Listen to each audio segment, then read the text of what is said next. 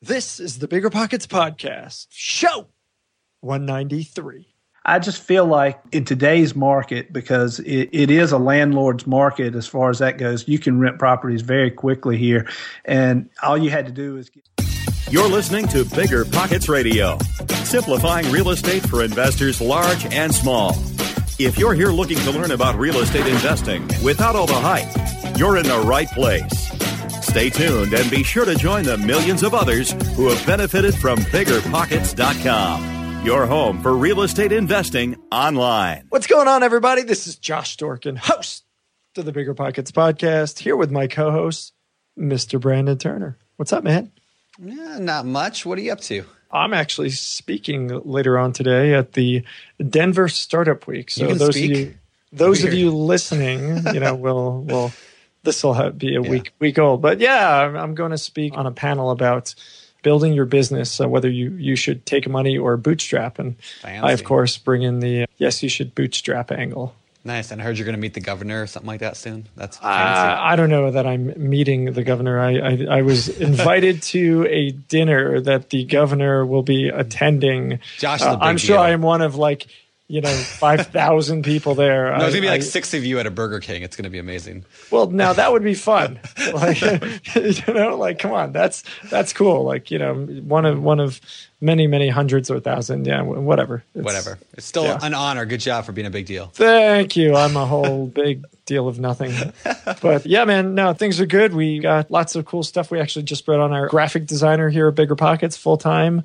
And next week we've got a new product designer coming on board. So lots happening. We still have a bunch of positions open at Bigger Pockets. And if you are looking for a job, check out biggerpockets.com slash jobs and you could find out what is currently available. Even if you're not looking for a job, we would take you anyway. So biggerpockets.com slash jobs. I don't know about that. oh, I will still, right. I will steal good talent anywhere. Yeah, All right. yeah. How about you? What, what, what's cooking? Same thing I do every night, Pinky. Trying to take over the world. What's that from? Do Gee, Blaine. you know what that's from?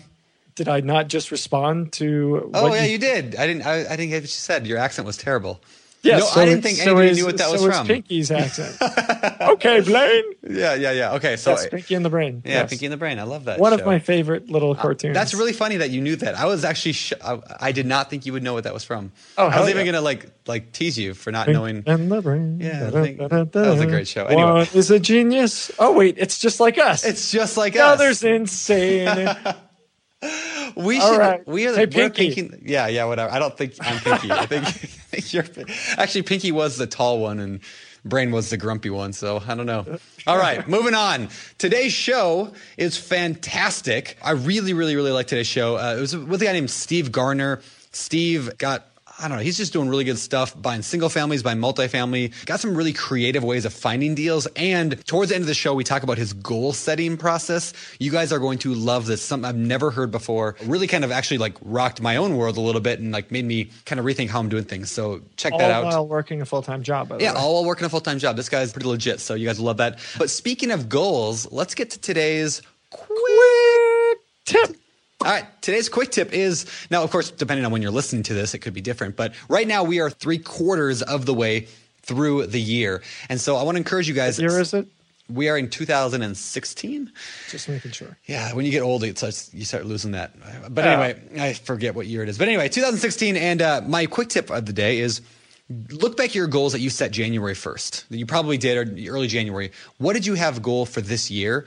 Look at where you're at and then adjust accordingly. Are you ahead of schedule on the number of properties you want to buy or the number of direct mail letters you want to send out or the number of, you know, connections you want to make? Whatever your goals were, evaluate. Yeah. I All love right. it. I love it. Yeah, get out there and do it because, yeah, well, fir- first off, if you're not doing that, why don't you sit down and start writing goals? yeah, set, set end of year goals for this year. It's a, it's a great start. You know, what am I going to do in the last quarter of this year to help me accomplish what I'm trying to accomplish? If you're a newbie who's never done any real estate, maybe it's, you know, go look at 100 deals, evaluate 50 deals, you know, walk in the door on 25 deals Yeah. and make an offer on one. I, yeah, you know, whatever it is, Yep. you know, track it, use the tools on bigger pockets like our calculators and other stuff to help you out. But set those goals, create those goals, and then see where you are. And, and as Brandon said, you know, you make adjustments to ensure you're, you're accomplishing what it is that you're trying to do. If you're not mapping, if you're not planning these things out, how are you going to get it done? Yeah, you're just living reactively, and that's exactly. not cool. So exactly. Good, good, good, good, quick, good. Oh my god, I can't talk. Good, quick tip. This show is sponsored by Airbnb. Did you know that I turned one of my first homes into an Airbnb? It's true. And it even helped me get the extra income I needed to launch my real estate career. So if you want to try your hand at making even more income with your property, Airbnb is the place to be. Your home might be worth more than you think. Find out how much at airbnb.com/host. Passive income without the property headache? It's possible.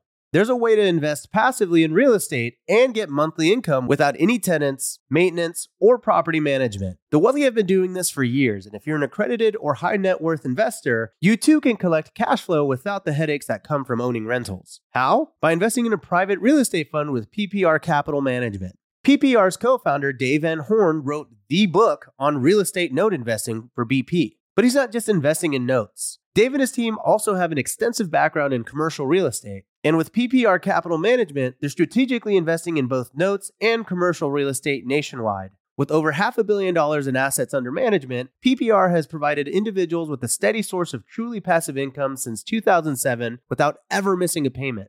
Check them out at investwithppr.com. Again, if you're looking to get monthly passive income from an experienced team with a strong track record, go to investwithppr.com today.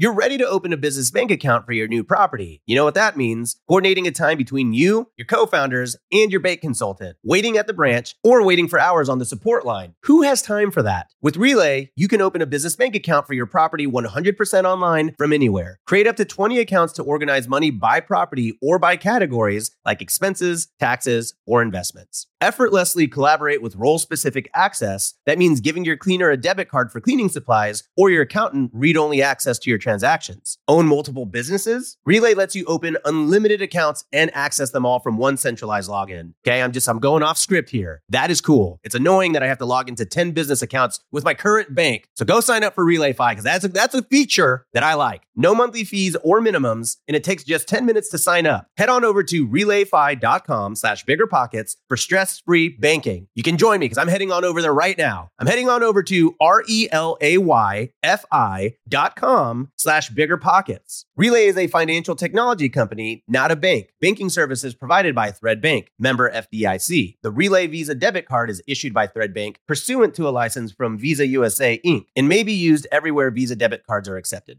let's get to the guest. You want to introduce him? Of course. All right, guys. Steve Garner. He's a real estate investor from North Carolina. Good guy working a full time job that he loves and does not want to leave.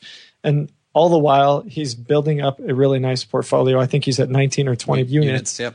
at this point. And, you know, he's working, what do you say, about 10 hours a month Yeah. on his business, which is great. I mean, it means that anybody can do it. If you say, I don't have the time, well, you know, you do. You can do it. Yeah, yeah, you can do it. So let's bring him in. Steve, welcome to the show, man. It's good to have you here. Thanks a lot. I look forward to this. Yeah, this should be fun. And I know you, Steve, you listen to the show, right?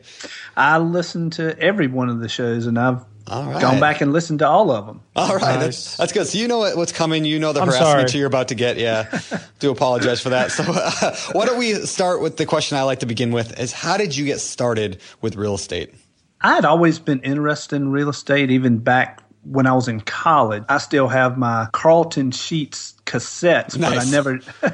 so I, but I never did anything with it. I, you know, got out of college, went to work, and started putting money into to 401k. So really what happened there is when the economy tanked, our company was looking to cut expenses everywhere possible and they cut out doing the match on the 401k. So mm. I thought that was a perfect opportunity for me to you know, set that money aside and start learning about real estate. And so started going to a RIA, found bigger pockets, started learning and saving during that year and I got up the courage to buy a foreclosure and uh, kind of caught the bug.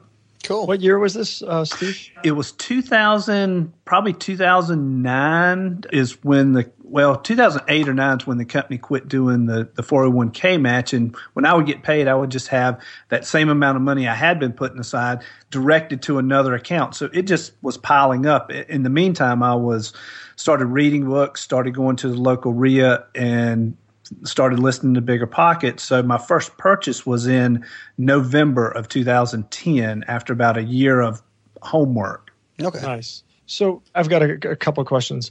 One, mm-hmm. you, you talked about getting the courage to get into it and to get started. What was that like? You know, what what did that require to build that courage up, and and why were you able to do it, where so many people who say they want to do it never get there? I think it was just you got to have the education first that that kind of helps remove some of the fear in my mind, and then you know, and then you just have to take action. So that's kind of what I did. I I had studied the the market, you know, uh, an area that I felt real comfortable with, and kept watching. You know what homes were selling for, what homes were renting for. So I was real comfortable with the numbers, um, you know, with that, and and so I just you know, finally I just got up the courage to to buy one and it went it was a lot easier than I was expecting.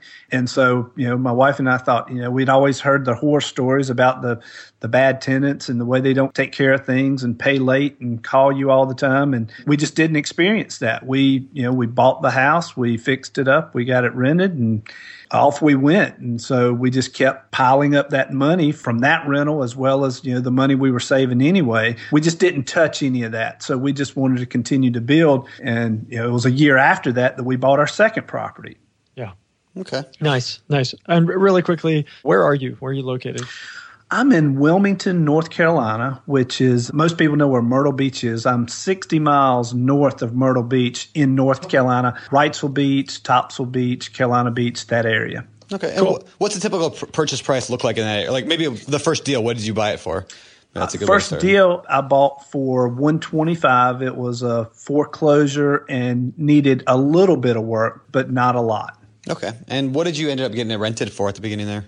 I think I first rented it for eleven. I think it was eleven hundred. Okay. Yeah. So roughly like a one percent deal, and then you were self managing it, correct? Correct. Yep, I was self managing, and it really all it needed is paint and there was vinyl, you know, at the, at the, front doors and kitchen, and I had that replaced with tile. That's one of the things I do because I'm a, a long term buy and hold investor. I try to rent proof them. I don't put yeah. carpet or vinyl. I you know I tile and LVT things that are going to last.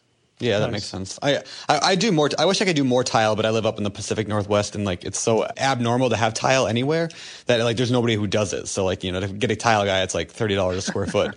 So like right. we, I just don't do a lot of it anymore. But anyway, I, I, totally agree with that. Yeah, the more you can kind of tenant proof your property, make oh, it yeah. indestructible, that helps. Right. It definitely helps a lot. Hey, really, really quick, Steve, the, you, you, said it was a foreclosure, so I'm. A, it sounds like it was an REO. Is that right? Uh, yes, here and uh, maybe everywhere. It seems like a lot of the REOs, what they were doing is they would go in and kind of lipstick them. They would put new carpet in and paint them you know, but you had to pay attention because you know some of the faucets may not have been hooked up. They looked okay, but you you still needed to go through them and look at it closely, and that's what this was. So it had been completely painted, had new carpet. They just didn't replace the the vinyl, and it it had spots and so forth on it. So gotcha. for those people listening who don't know what an REO is, REO is a, a property that was foreclosed upon by the bank, and they basically all the liens are clear, right? So you're not you don't have to go to an auction and worry like, hey, is this property going to have some liens? Am I going to end up bidding on a property that is going to cost me more money? You know, what you pay for is what you pay for, right? You, you get you get what you pay for. I know they were doing some work on REOs across the country. A lot of a lot of folks were doing that to bring it to more of a state where, where you know our buyer's going to come in and, and get it. So so you picked this this foreclosure up. Was was that process complicated or was it pretty basic? No, it was it was pretty basic. You know, it was listed with an agent. You know, I just riding by saw the property. I called the agent that was you know that was on the sign, and fortunately, I mean, I, I recognized his name because he was part of the the REIA group, and so I I was a little bit familiar with him. But you know, when when I started going to REIA, I really didn't know that much. I was really just sitting back, listening and learning, not real active or involved. It was just learning. And so I knew who the person was on the sign, but really hadn't spent any time talking to him. And, you know, he not only is a, you know, agent, but he invests in property as well and has been real active in RIA for some time. So yeah, but it, it was easy. It wasn't, you know, it wasn't like a short sale or anything like that. So sure. Right Sure. You know, you mentioned the RIA a couple times here. Can you explain to those people who have never heard that term, like what is a RIA, and also what are some tips for getting the most out of that? Uh, RIA is your local real estate investors group, and most areas have one. And depending on where you are, it probably depends on you know the the amount of people that that show up. Ours meets uh, once every month, second Thursday of the month, and just local people get together. I mean, some of them are flippers, some are buy and hold. You know, there's usually agents real estate agents that attend. There'll be brokers that, you know, uh, mortgage brokers that attend. And so it's just a place where you get together and there'll be a, a topic once a month that you talk about and you just learn from each other and you help each other out, finding deals or cooperating on deals or selling deals to each other, that kind of thing. So, do you have any good tips for people who are like, you know, maybe going to show up their first time? What should they bring? What should they do? What should they say and not say? How do they not get taken advantage of from somebody who's, you know, weird?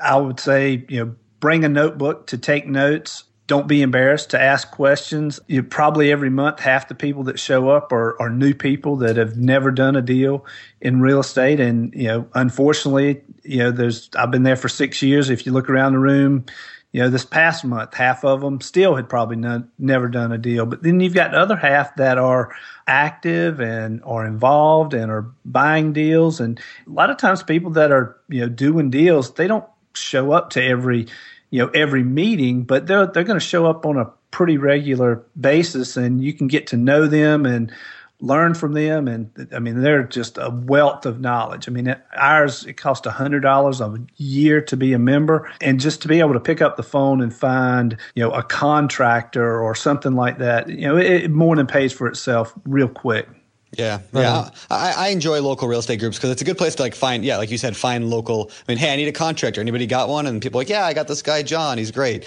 Like, it's good for things like that. Yeah, people want to like find local real estate groups in their area. Just to, uh, let people know they can go to biggerpockets.com/slash events, E V E N T S, and a lot of the real estate clubs around the country put their events there. And if you are listening to this and you go to a event, uh, a regular event, uh, talk to whoever's in charge. Make sure that they're listing their event monthly or whenever it is on Bigger Pockets events. I mean, there's thousands of people going there. So, I mean, we want to, as bigger pockets, we want to help take the online world to the real world and, uh, you know, help people succeed in whatever way we can. So, again, biggerpockets.com slash events.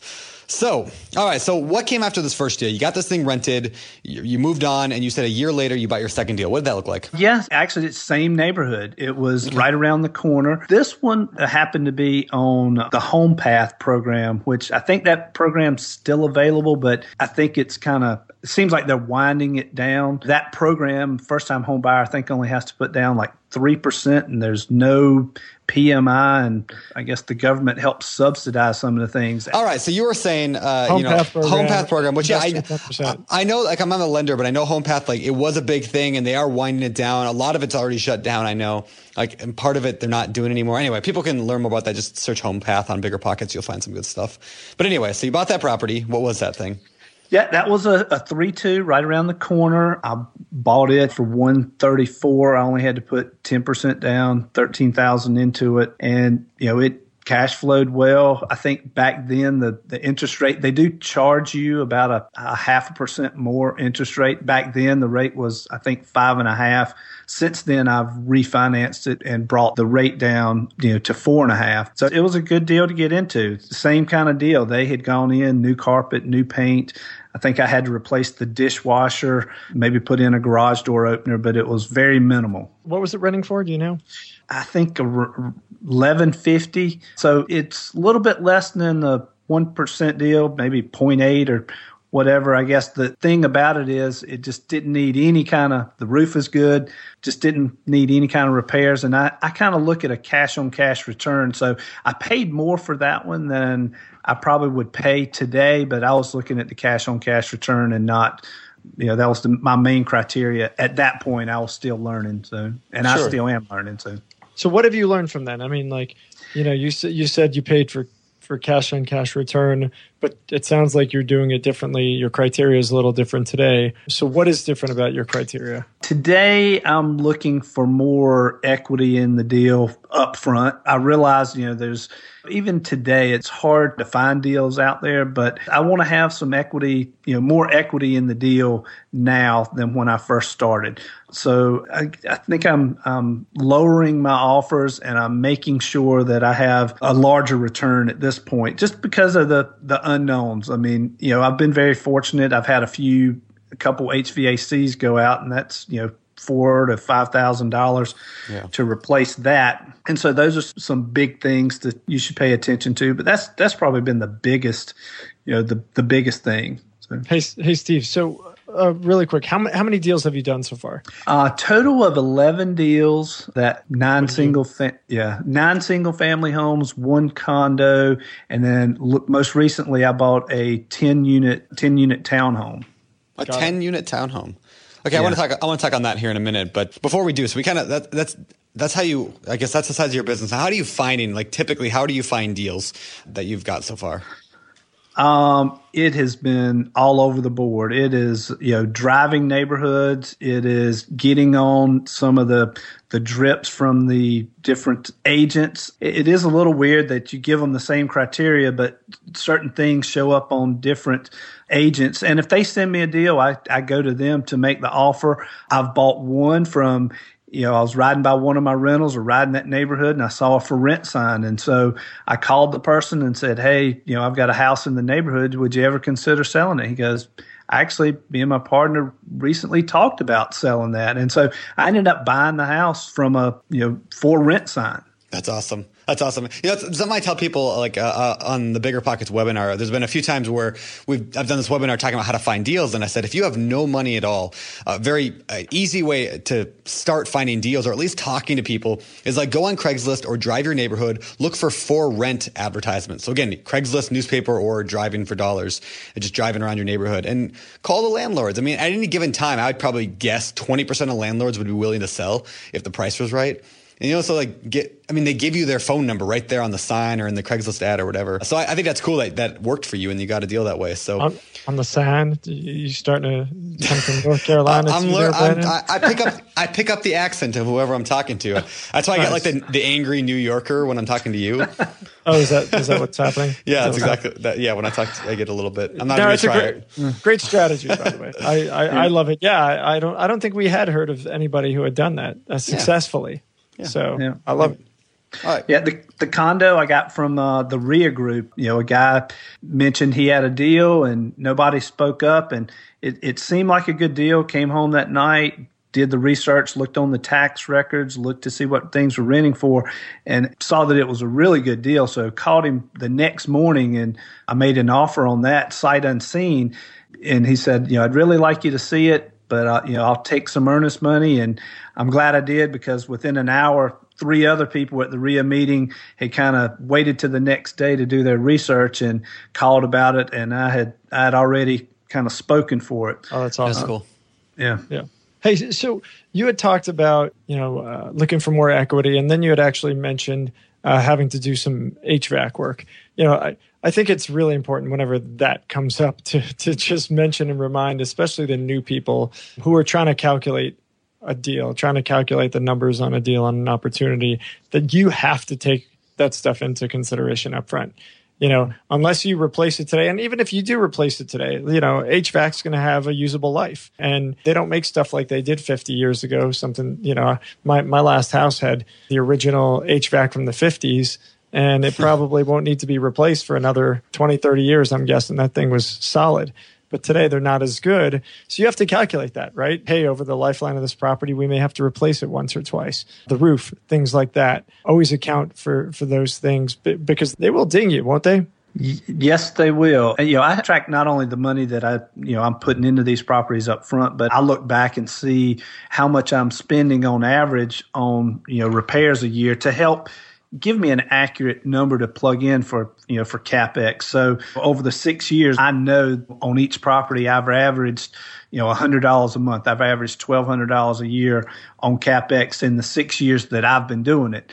You know, I I put more money in on the front end. You know, I may average you know seven thousand dollars on the front end, getting everything the way I want it. And then after that, usually that number is a lot lower. But you do have to plan on it. I've had a pipe burst that my deductible was twenty five hundred dollars, but you know it ends up costing you more than that out of pocket. So you, you just have to plan for those kind of things. Yeah. On the the hundred a month was that is that on average for properties that you're not putting the extra work up front or is that on the ones that you are actually what i did is i've just i've kind of charted out on a spreadsheet you know every year what i spend on each property. And then so at the end of the at the end of that it gives me an average. But then i you know then i calculate that first year. The first year i always seems like on almost all of them i'm spending i guess the last one i bought i spent 4000 on you know some things there. The one before that the one i bought from the you know the for rent sign how that came about is he had let that property really get in bad shape. And i, I don't think I don't think he could find a renter because it, I I put fifteen thousand into it. He he would have had to probably put eight or nine really to get it into decent shape to to rent it to a good tenant. I think he had it on Section Eight and you know, it, cabinets needed to be replaced, and he had just let it run down. So for me, it's like if I put that in the estimate going in and know what my return's going to be, I'd prefer to do that because that's how you get that's how you get the equity in the deal f- around here. Is it, it usually needs some kind of work. So most of them, other than the foreclosures, you know, that's the way I've bought them. Is you've had to had to do some kind of work to them. Gotcha. Makes gotcha. sense. Makes sense. You know, the the capex thing I think is an important discussion. You know, we've had it a few times on the podcast, but I think we should talk about it again. And Josh just mentioned this a second ago, and I'll just kind of reiterate. I mean, there are certain things like HVAC and others that are such an expense when they come up. And so people will buy property that's like, let's say it cash flows $100 a month. And they're like, oh, great, I'm making 100 bucks a month in cash flow. Woo-hoo, yeah. And then, yeah. Five years down the road, they got a $10,000 bill for a new roof. And then five more years, they got a $10,000 bill for a new HVAC. And then 10 years later, they got new windows. And 10 years later, they got new plumbing.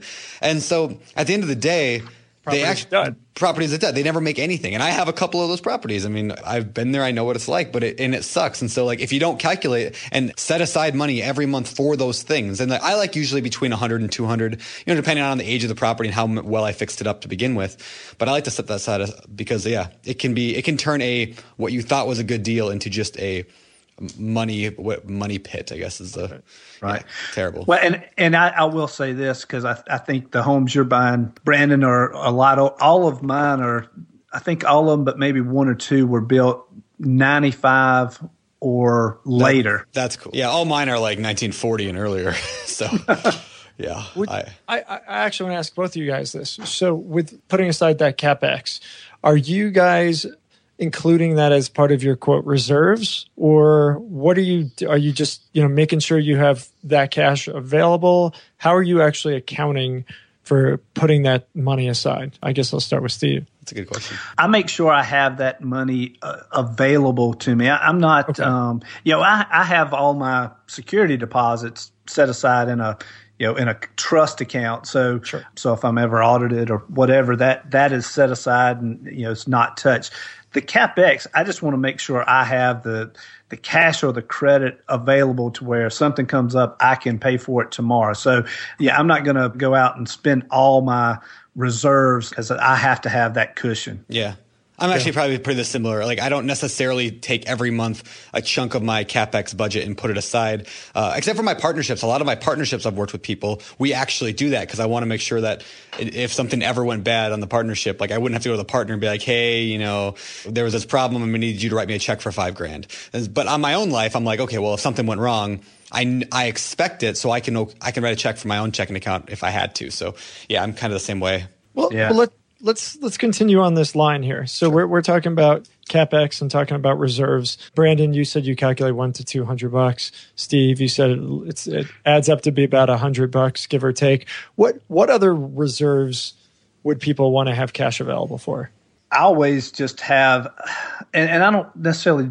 I hate a lot of cash sitting in the bank not doing anything. I want to either Sure. pay down debt with it or or something like that. So for me, what I, I, have a few different lines of credit that are, they're just non-secured. You go to the bank, but those also allow me to do, you know, if a deal pops up, I, I have the the line of credit that I can use for that. I mean, I've gone to two different banks, and I think I may have heard one of your guests talk about it. I mean, the, the time to get credit is really when you don't need it. Yeah. So, so right now I, I don't need it, but I go there and I get a line, and if a deal pops up, I can just write a check for it, and then I pay that off pretty quickly. But I'm, you know, every month I'm using my cash flow. I'm setting that aside. I'm not touching kind of my investment income. So it's kind of it's building up every month until I get the money to find a deal. But those lines of credit allow me to, you know, act if if I run across something and I don't have the cash right then and there, or capex problem, a, a leak pops up or a HVAC goes out. I'm just not going to get that down on cash. I'd rather miss a deal than than not have the money set aside. So Sure. Fair enough. Fair enough. I, I have one, one more question on this line. Speaking of lines, this line of credit, do people have to go to the bank where their money is? I just got that, by the way. Get a line of credit. Yeah, thank you. Line. Hey, but, um, um, like, can you can you go to any bank, uh, any local bank, can get a line of credit, or do you actually have to have cash or money with that bank? You do not. They prefer you. You know, lots of times they'll say set up a checking account, but you can do that and put twenty five dollars in it or whatever. Yeah, I've got one line with Wells Fargo. I do some banking there, but my largest line of credit is with First Citizens, and I don't. That's the only account I have there is just the line of credit. I borrow, and, and I will say this: they, I would say, use it some. In fact, that's how I've gotten it increased. I've I ran across the deal. I had the cash to do it, but I used the line of credit. You know, it cost me a couple hundred dollars for a few months, and then I just I paid it off. But then when the line came up, you know, they renew it. I think it's a two year term. At the end of that two years, they say, "Do you want to renew this line of credit?" And I always ask for an increase. So, you know, they've increased it a couple of times just because I have used it some. Yeah, Yeah, That's a great good. tip. Yeah, that is a great tip. Cool. All right. Well, hey, let's shift gears a little bit and talk about the multifamily because you bought a what was it? Did you say ten unit? Is that what it was? Yeah, it's uh, 10 unit townhomes. Yeah, it's uh, two separate buildings that there's six units in one building, which I own that whole building. There's six units in the building beside it, and I I got four of those. Two of them are owned individually. So Interesting. Uh, so, I mean, did somebody before that just separate out two units and sell them as condos, basically? Uh, yes, I'll say that whole complex. There's probably 60 or 70 units total, you know, in this little townhome area. And the guy I bought them from, actually, he had bought it, bought these 10 out of foreclosure sometimes a, a few years ago. He had fixed up five of the 10 within that time period. And then it was being advertised as a multifamily with an eight cap. And so I started looking at it and, you know, did some due diligence. And thing attracted me to it is I, I can break them up. And for what I paid for them, if I broke them up, you know, I'd have an instant prop, you know, profit if I Yeah. just sold them off individually, or I could hold on to them and accept that monthly income. So, so I think there's several different, you know, for me, there's some value there that that was kind of being overlooked. And how, how did you find that property? I had been talking with, we had a commercial real estate guy come in to local REIA and do a presentation. So I'd gotten his information. I had run into a situation where I was, you know, it was harder and harder to find residential deals. So I reached out to him and said, Hey, if you run across any multifamilies or even commercial, I, I, he actually, you know, I was looking at buying a little strip center that had a Dollar General in it, but didn't like the location. So he was looking out for things for me and ran across this one and it fit what I did. So That's cool. Nice. That's cool.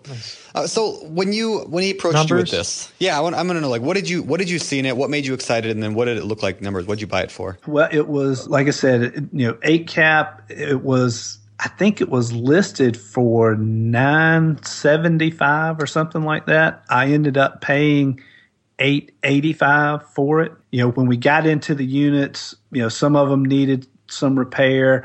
You know, I knew, you know, the five that he had fixed up, you know, were in good shape, brand new HVACs. You know, he did a good job fixing those up, but then there were five other ones. And so when the appraisal came in, you know, it was lower than what he was asking for. So you know, I just went back and said, hey, the, you know, the appraisal was what it is. And so he kind of accepted that and um, the numbers worked. And so that's what we went with. Okay, cool. And uh, what did those units rent for? At the time when I ran the numbers, they were averaging 875. When I'm putting new tenants into them, we're bumping it to a thousand. That's awesome. That's awesome. And for those people who are, are, confused when you say the word, what is an eight? Like, what, what's an eight cap? Can you explain? Like, and we don't have to get real deep into commercial, you know, valuations, but what do you mean yeah, by that? it, it's it takes your net operating income. So you know, it's taking your gross rents minus all expenses, you know, divide that number by the value and it comes up with a you know a percentage of return and that's excluding any kind of mortgage or payment on the property. Yeah, so it's kind of like saying this is what the return on investment would be if you paid all cash for the property. Is that sound yes, about right? Yep. Yep. So it's a good way of comparing between apples and oranges because all commercial properties and multifamilies are so different. It's an easy way to say, hey, that's an eight one, that's a seven, that's a six, that's a five, that's a four, right?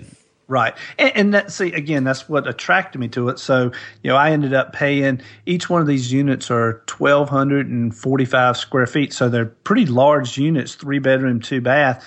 And, you know, I bought for an average of 88.5. When I looked at them, individual units are selling for around 120 each. So, you know, I could break them up and, and make a profit just selling them off individually, or I could accept the, that monthly cash flow. So I felt like there was a, you know, some security going into it that way. Yeah, kind of like you build some equity into it and you get the cash flow. It gives you lots of options for figuring out what to do. I love that. Right. Well, and as as you know, as you increase the rents, like I'm doing, I'm increasing the value yep. of the property. So. Yeah, that's one thing. I mean, that's what why we love multifamily properties is because yeah, you you increase the rent, you lower the expenses. Either way, your your net operating income goes up, and the value is that right? Yeah, it goes up, and so therefore the property value goes up. Yeah, and uh, pretty cool stuff. All right, so how did you finance that property? Did you pay all cash or did you get a loan? No, got a commercial loan from a local bank and actually it was easier than most of the residential properties. I mean the paperwork is about half as much as what you do on a residential. They just they look at the the deal itself. They look at what the income is. They look at what the expenses is. They make sure that your you know debt to income on that property is enough to cover until they're comfortable with it. And besides that that's kind of it. I mean you know they're not asking you for all these other, you know, your most recent bank statements or your most recent HOA dues or copies of all these leases and so forth. They just, you know, they look at the numbers and if the numbers work, they'll lend you the money. If they don't work, then they're probably not going to lend you the money. You have to go somewhere else. So if so, it's really all about the the deal. I was surprised. At, you know, I kept expecting them as we were getting closer and closer to closing. I was expecting them to to call me and you know ask for something else, and they never did. But the residential properties, there's always a yeah. a list of of things you have to get them right before closing. Your most recent, you know, yep. check stubs and bank statements and whatever. So, yeah. yeah. yeah, exactly. Uh, I've been I've been turning down deals lately, like small, like single family houses and duplexes and stuff. Like even though they were good deals, I just don't want to handle the paperwork that's going to be required to do a deal that's going to give me a hundred bucks a month. Like I feel like I get so irritated with residential financing because they want, I mean, they want everything that I've done the last two years, every bit of work I've done on properties, and yeah, like it's like a colonoscopy. Like they just they really dig into you. And uh, how's that feel, Brandon? I, know. I, am still young. I don't have to do those yet. I I don't know. Yeah, they're not fun. Uh, let's, let's, just, let's just leave it I've done residential uh, financing, so I think I have an idea. But uh, anyway, no, I think you make a small hand. Yeah. you, uh, I'm, you, not, I'm not that old yet either, Brandon. Good. We'll all right. So, so I think you make a, a, super valid point there. I mean, commercial lending can be a little bit easier, potentially less, at least less paperwork. I was also surprised when I got a refinance on my 24 unit. Same thing. I was, it was like way less paperwork. So, all right. Yeah. So let's, let's shift gears one last section and talk about uh, before we move on to the fire round, managing your properties. because you it sounds like you're still are you still self-managing everything i manage all the ones individual the multi-unit the townhomes they were under property management when i bought them and okay. as i looked at it six of the ten were going to be the leases were going to be ending within three months of me buying them. I work full time. I've got a great job. I love what I do. And I knew I was going to be traveling during that time. So I left them, and they currently are. I still left them with property management. We're still kind of, I'll say, feeling ourselves out with that because um, sure. for the most part, they do a good job. You know, when I when I did my walkthrough, one of the tenants really didn't take care of the property. So I informed them that when the you know when the lease was up to to get her out and fix the place up, raise the rent, and get somebody better in there. And that process, they knew the tenant would be leaving, but it took them 60 days to turn that property. So you know, I've had a conversation with them. That is kind of unacceptable to me. I, I, really believe I could have flipped it in in 30 days, knowing that she was going to be out. So I was not happy about that. But other than that, you know, it, everything else has been okay. So I'm I'm kind of seeing, you know, Brandon and Heather got a great book on on how to manage rental properties, and I've learned a lot from that. So I I, I kind of have my systems in place, and I feel like I do a pretty good job with that. So my expectations for property management are probably higher than most. Well, thanks, as they Steve. should be.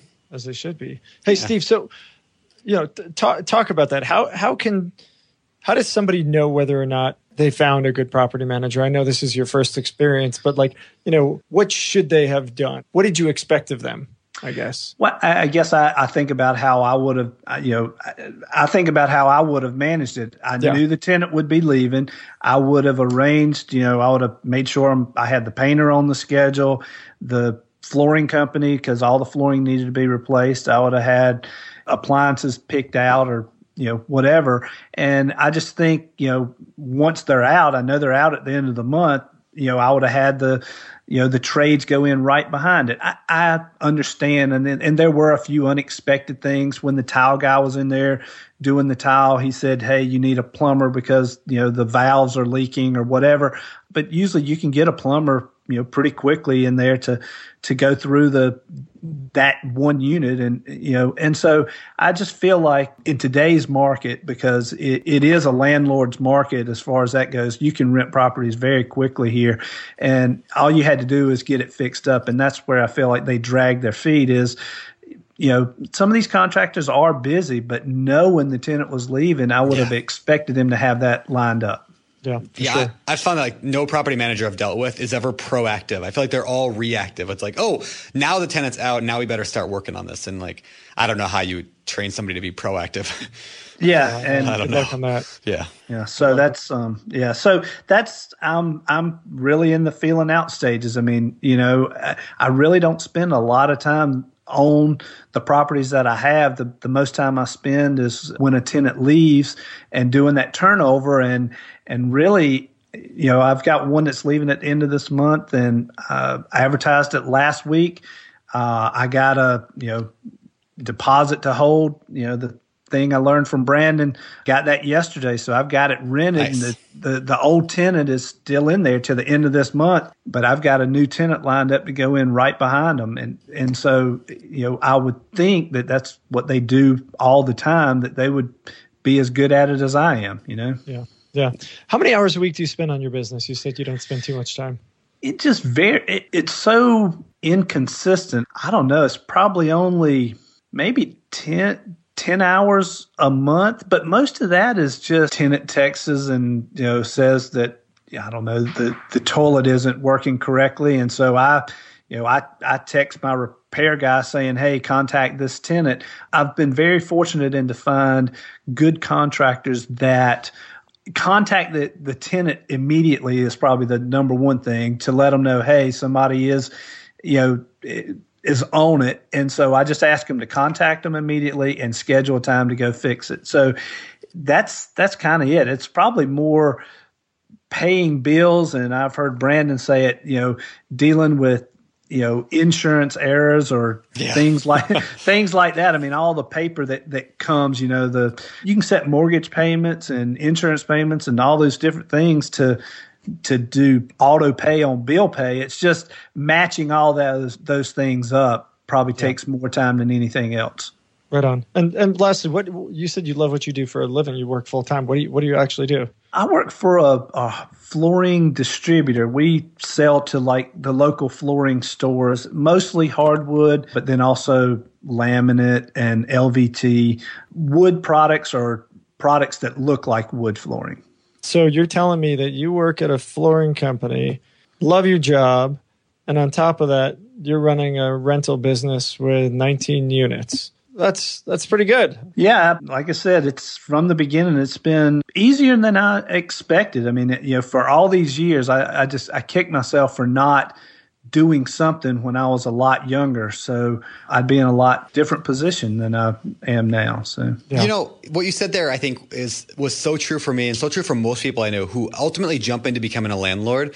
It is generally easier than people think. Like I think there's like this in our culture. There's this fear of being a landlord in the middle of the night, phone calls and the tenants and all the toilets and all this stuff. But like those are the stories that we tell at a party because they're funny. They're not the day to day, you know, drama that we deal with. Like being a landlord isn't actually that difficult, I feel, especially when you have systems set up, when you just run, run your business the right way.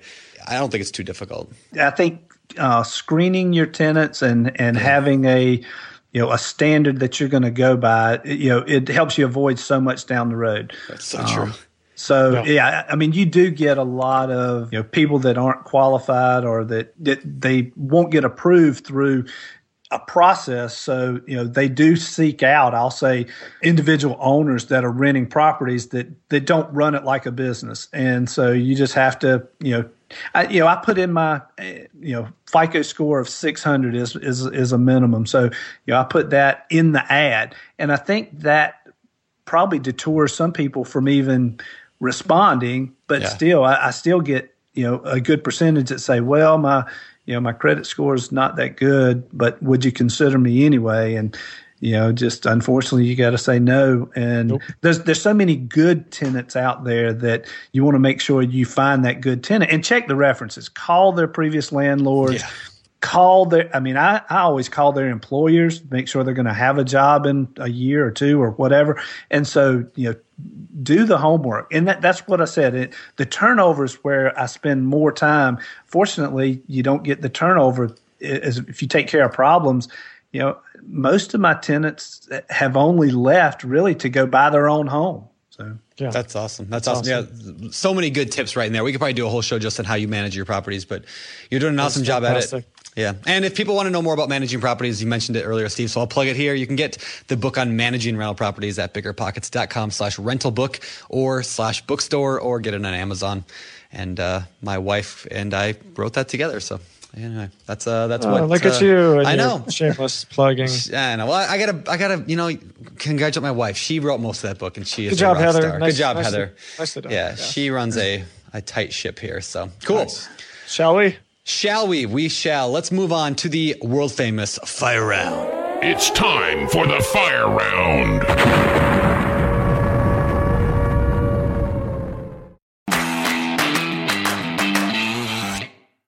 This show is sponsored by Airbnb. Did you know that a long time ago, before I ever started my real estate business, I turned one of my first primary residences into an Airbnb? And that's the extra income that I needed from Airbnb that gave me the confidence to go out and work for myself and eventually quit my nine to five job. And now I have dozens of Airbnbs all over the country. I've even partnered up with the old David Greene on a recent property in Scottsdale to take our portfolio to the next level. And of course, we host it on Airbnb. But you don't need to be a full time real estate investor to start on Airbnb. As a matter of fact, I was self managing 10 properties while working my 9 to 5 job, so I know anybody can do it. Think about it this way you're looking for extra income and going on a vacation. Wouldn't it be great to rent out your space and let your property pay for itself while you're gone? I did this one time. I pitched my wife and my roommate because we were house hacking on the idea of renting out our home, and it paid for all of our expenses on a trip to Mexico City. So go and give it a try. It might just change your life, just like it did mine. And I really do mean that. Your home might be worth more than you think. Find out how much at airbnb.com/slash host. Listen up, business owners, because I've got some quick little math for you. Fewer costs equal more profit. The problem? You're spending more than ever on operations, materials, deliveries, software, and more. So why not reduce your costs and headaches with NetSuite by Oracle? NetSuite is the number one cloud financial system, bringing accounting, financial management, inventory, and HR into one platform and one source of truth. Oh, also, NetSuite lives in the cloud, which means you can reduce IT costs with no hardware required. Cut the cost of maintaining multiple systems because now you've got one unified business management suite. You can improve efficiency by bringing all your major business processes into one platform, slashing manual tasks and errors. It makes sense that over 37,000 companies have already made the move to NetSuite. So don't let rising costs sink your business growth. And by popular demand, NetSuite has extended its one of a kind, flexible financing program for a few more weeks. Head to netsuite.com slash biggerpockets. netsuite.com slash biggerpockets. netsuite.com slash biggerpockets. Your competitors are fighting for your customers' attention. So how do you stand out? Easy. Constant Contact. Constant Contact's award winning marketing platform has helped millions of small businesses stand out, stay top of mind, and see big results fast. Reach new audiences, grow your customer list, sell more, raise more, and fast track your growth. Constant Contact makes it easy to promote your business through email and SMS marketing, social media, and even events management. Don't know much about marketing? Don't sweat it because Constant Contact's writing assistance tools and automation features help you say the right thing at the right time every time. And with my boot camps and live events, I just don't have the time to clone myself. So I just let Constant Contact do the marketing for me, and you should too. So get going and start growing your business today with the free trial at constantcontact.com. Just go to constantcontact.com right now. Constant Contact, helping the small stand tall. ConstantContact.com. All right, the fire round. These questions come direct out of the Bigger Pockets forums, and we're going to fire them right at you, Steve. Where, do, where do they come from? The Bigger Pockets forums, which you can get at biggerpockets.com slash forums. Oh, that's Yeah. awesome. Yeah, it's really a cool place, Josh. You should check it out sometime. That's pretty cool. yeah, it's really neat. Like this guy invented it like a dozen years ago, and uh, Oh, it's helped a lot of people. Yeah. That's nice. Yeah. Awesome. Yeah, check it out, guys. There's like thousands of posts a day added there, people Yeah. linking up. Yes. All right. So these are some of the questions that people have asked. So let's see what you got to say, Steve. Number one, is there anything specific that you do to make sure you reach your goals and that they'll goals will motivate you? Like, what do you do for your goal setting in your life? This is a big one for me, and I've always been a, a goal setter. I we and I say we, me and my wife, we not only you know set individual goals, but you know we we kind of meet together at least usually around the first of the year, and I'll share my goals with her, and she'll share hers with me, and so we try to help each other meet those because sometimes they uh, to a certain degree can contradict. I mean, I may want to buy property, and one of her goals may be to pay down debt, and so it's a perfect time to to talk about that. And then I then I think you you have to keep them in front of you. I mean, I you know I post mine. I've got them taped to the back of my phone. I've got them taped to my dashboard. I've got them taped on the front of my computer. So my goals are always in front of me. So it helps motivate me to, I'm going to say, almost create some self accountability to, to move towards those goals. So uh, I would say keep them in front of you, set them, and evaluate them and, and track them. I love, that. Yeah. That was great. The phone thing, that's kind of a cool idea. Put it on the back of your phone, tape it to that. That's cool. I also love that you mentioned the spouse thing because, I mean, so many of us, we're, I mean, like, we, you know, a lot of real estate investors are very A type personality. We just jump in, we do things, we got goals, and we kind of forget that our spouse may have completely opposite goals. I mean, I think you might be the first of 180 guests to bring up the fact that your goals may be completely contradictory to your spouse's, and you got to work that out. Otherwise, you just steamroll right over them. And I know uh, now it makes me really think I got to go talk to Heather, make sure we're on the same page here. You guys need counseling. No, but my my wife and I do the same thing, and I think you you did it too, Josh. Right? Go out beginning of the year, go out with your Yep. spouse, work through your goals, figure out what do you want for the coming year. Yeah, and then we have a notebook. We we keep a notebook, Oh. and it it fluctuates where it is, but it's usually a very visible place. And we keep flipping. You know, every couple days we're looking at it and making sure we're we're making progress on on some of those things. So, you know, pen and paper seems to work for us.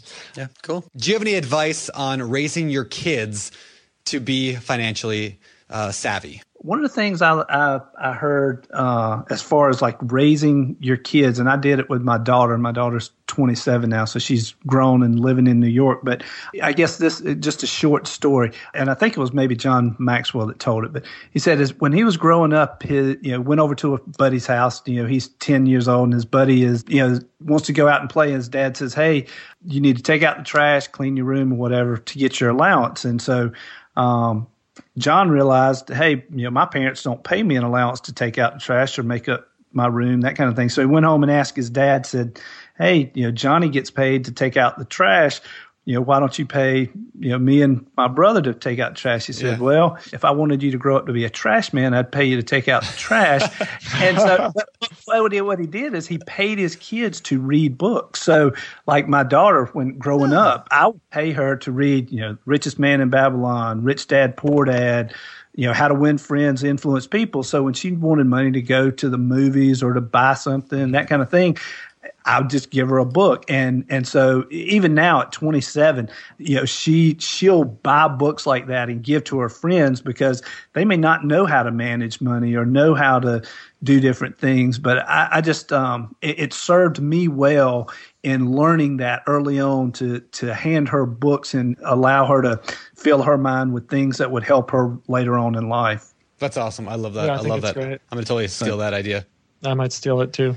All right, next question in the fire round. What have you learned is the best way to collect rent from your tenants? Because my work call, you know, causes me to travel quite often. Uh, in the beginning, you know, I'd have them mail me rent or that kind of thing. But you know, I'd be gone for a week, and I'd get home, and then I'd have to, you know, try to get them to the bank. Now I have I set up a rental account at a you know, usually at a bank close to the neighborhood. And I have the tenants, they not only they deposit the rents, but I, every rent is set differently. So I, I don't have two rents that are $1,100. I may have one that's 1103. I may have one that's 1098. Yeah. So when and, and I and I get alerts, text alerts. So when the deposit is made, I get an immediate alert saying this amount was paid and then I can go in on my phone or when I get home or whatever, and then I move that money. The bank has told me that there's no way that a tenant could withdraw that money, but when you know 20 different people have an account number, I just I don't feel comfortable with that, so I leave $25 in that account. When I get the text, I go in and move it to an account they don't know. So that's clever. I like yeah. the, the different the different rental amounts. That's kind of yeah. cool. I mean, I don't know how, I, how scalable it is when you have yeah. hundreds and hundreds of units. Seven hundred units. oh, that was uh, you know eleven hundred and forty-seven dollars. Oh, okay, yeah, that yeah. was Bill in four D. yeah, yeah. When you when you get that many, but for me, I just yeah. you know it happened by mistake. I had two the same amount, and I didn't know which tenant was depositing the rent, so I, I had to come up with a way to figure it out. So. No, I think it's clever. I think that's cool. So neat. All right, number three. What have you found are the biggest differences in investing in residential properties, like uh, single family? Uh, I think they meant to multifamily. Well, it, with the multifamily being under property management, I haven't been as involved with those tenants. I guess from my perspective, the biggest difference was the financing, and I was surprised because the the amount of money that you're borrowing on the on the commercial side, I would have thought that would have been a lot more involved and it wasn't. I mean, it, it, it, was actually a lot easier. And even when you go to the closing table, it was probably less than half the paperwork that you're signing for that commercial deal versus the residential. Okay. Yeah. Cool. Right on. Why don't we go to uh, last question? Do, do you feel you learn something new with every deal? And if so, what have you recently learned? I like that question. That's a good yeah, question. That's a good one. I'm glad I didn't come up with it. Thank you, BP mm-hmm. Forums. Yes. Yeah. What have you learned recently? I mean, I guess the most the most recent deal that I did was the the multifamily. So, and this goes back. Eh, it's funny to hear this, but I went back and listened to your podcast number four from Frank was it Gianelli? Frank Gallinelli. Gallinelli. Yep, yep. And so you guys were just getting started, and and so I wanted to listen to something about commercial property, and so he goes back. He does a good job of talking about how you know how value is determined on that commercial property and so i never really had to do that with the residential so so learning the cap rates learning how that value is and, and that that's what helped I'm going to say make me feel comfortable even doing that deal, realizing that hey, you know, uh, this is calculated this way because of the, the net income. I could break these apart and sell them individually. And so there's some real value here that's really not being calculated into this number or a cushion. So anyway, so I guess that's the, the, the big thing that I learned on this most recent deal. Cool. Right on. That's I should great. go back and listen to that one again. That's been yeah a couple of years since I heard that episode with Frank, but uh, I remember that was a good one. So It was. and yeah, It we were just yeah, we were terrible. We didn't know sure, what we were doing. Yeah, but- I mean, we still don't know. What we're doing. we still Yeah. don't know what we're doing.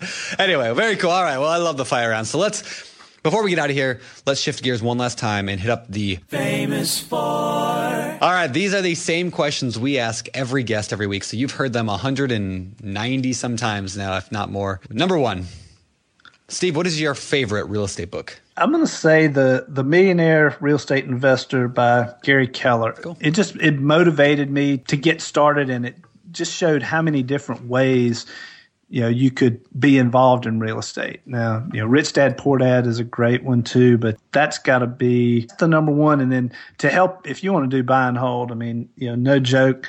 You know, the the book you and Heather did on managing rental property. You know, there are some other good ones out there, but that is the the best one that I've read you know, landlording on autopilot's pretty good, but really just setting up the systems. That I mean, those those are the are the real estate books, I'd say. Well, thank you. And yeah, Mike Butler's book, A Landlord on Autopilot, that helped us a ton when we were getting started. So Nice. Cool. All right. Favorite business book. This one is, I don't think I've ever heard anybody mention it. And I'm going to say it's kind of business related. It's actually called The Success Journey by John Maxwell. It's not necessarily a business book, but what it's a, what it does is it's a book about, you know, finding, you know, knowing your purpose and growing to your maximum potential and sowing seeds to benefit others, that kind of thing. So what it's done for me is it, it's kind of it helped me get on the path of you know uh, of of learning and growing and continuing to push myself to be better. And so I'd say that that was the one just because it it motivates me to do a lot of reading and listening and that kind of thing. Cool. Right on. What about hobbies? What do you do for fun? Well, I work full time, so real estate is is kind of a hobby, even though I you know I run it like a business. But my wife and I we love to travel. We since we live here on the coast, we like to go stand up paddleboarding. You know, we Nice. like to work out, play golf, that kind of thing. Fun. That's awesome. Yeah. Cool. All right. Last question of the day for me, anyway. What do you believe sets apart successful real estate investors from all those who give up, they fail, or they just never get started? First, I, I think you have to. I said it earlier. I think you have to to learn a, a continual learner, but then beyond that, you, you can't just learn it. You have to take action. So it's turning that knowledge into into action. And you know, I heard um, I heard somebody say this a long time ago. The the difference between where you are now and where you'll be in five years is really the things that you you put in your mind, the things you listen to, the things you watch, the things you read, and the people you associate with. So, it, you know, if you want if you want to grow or want to do something, that's the kind of thing you need to to put in your mind, and and you need to take action on that.